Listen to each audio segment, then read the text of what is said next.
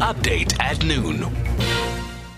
Let's get an update then. We're joined by our reporter Corbin August, uh, who is at uh, Cape Town Magistrates uh, Court for us and has certainly been following those uh, proceedings for us. A very good afternoon to you, Corbin. I wanted to talk about the court appearance today. You know, we've been seeing uh, visuals of uh, the suspect, the man looking you know, somewhat confused, but you know there was some theoretics I also saw there. Talk to us about um, today's proceedings and, and what the suspect and his legal team had to say.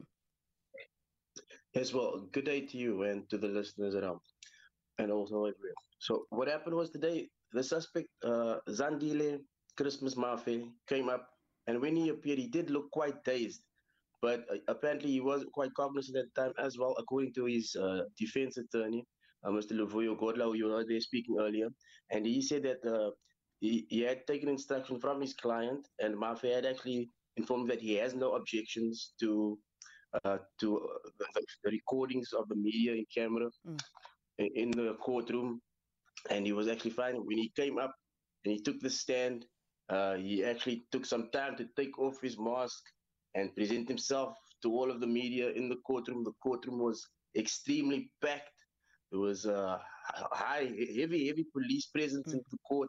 Lots of a big media contingent, uh, big legal uh, teams and we had this appearance of uh, Mafe coming up, everybody waiting to hear what, what was going to be said in the court. And then we heard from the from the state that they were seeking to uh, to they were going to oppose bail because they say they still need another um, seven days yeah. so that they can actually go to the crime scene because they, that nobody's been able to go to the actual crime scene yet and actually mm. inspect. So the investigating officer still has to go there. So the state has requested uh, that the, the suspect be remanded in custody for at least another seven days mm. while they obtain bail information and, and also get uh, an opportunity to visit the crime scene so that the investigating officer can file a report yeah. and then uh, submit it in court as well. Yeah. Uh, Corbin, what do we know um, about uh, the suspect at this time as a person? I mean, what information has been made available? In that, in that clip that we were playing just before speaking to you, um, I picked up that one of the reporters was asking what is his occupation, and I don't think there was an answer given uh, uh by, by the lawyer. And on, on, the back of that, Corbin, what was he actually doing in Parliament when he was apprehended? Because we hear that there was this uh, CCTV footage um, of him at around 2 a.m. and some people saying that he was employed there. So maybe you know, is there is that kind of information have come to light by any chance? Well, according to his lawyer, uh, Mr. Godla, uh, the suspect Mafe is unemployed at this st- at this stage, and uh, he just said that he, he has a family as well. He has a mother and siblings, mm. but he didn't actually divulge too much further information regarding his family and his personal details. Uh, with regards to what he was doing at Parliament, uh, they also they, what they kept saying was that it's still part of the investigation and uh, his suspect wasn't actually uh, at Parliament. So there are conflicting reports at this stage, which suggest that he was there at Parliament at the time or he wasn't, and also what exactly he was doing. But according to his lawyer, he was unemployed and he wasn't in the area at that time. So this is all it all forms part of the ongoing investigation and it will all form part of the bail application going forward.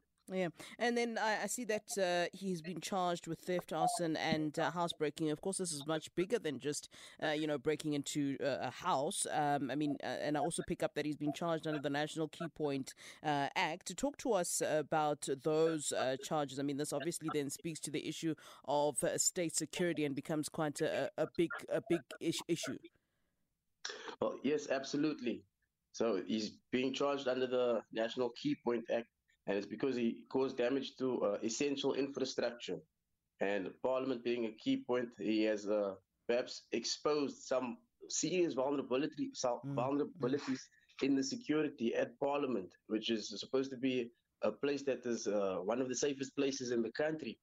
But on excuse me, but uh, just over the weekend, there seemed to be this this breach in security, which uh, should never have happened in the first place. Yeah. So, uh, as his lawyers also saying that uh, the the issue could be even bigger because uh, legislation and the security and the police, everybody should have been uh, better prepared and should have been uh, more responsible in protecting an institution such as Parliament.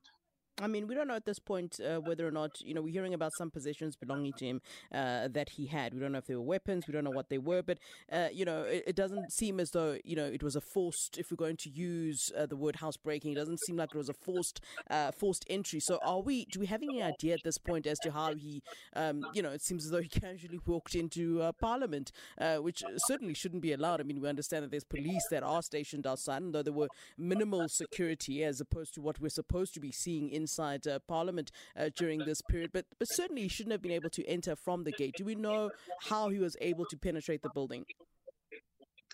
Uh, no, not at this stage. So the, how he managed to gain access to the parliamentary precinct, uh, what he was caught with, and also uh, how long he was there, all of that information forms part of the ongoing investigation.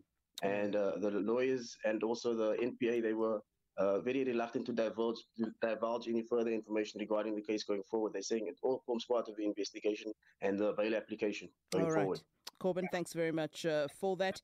Uh, that is our reporter in Cape Town, Corbin August, uh, giving us uh, an update uh, on the 49 year old man who's just appeared uh, in the Cape Town Magistrates Court on charges of theft, arson, and housebreaking um, after that fire that, of course, took place Uh, and at Parliament uh, two days ago. And we'll also be keeping an update on that.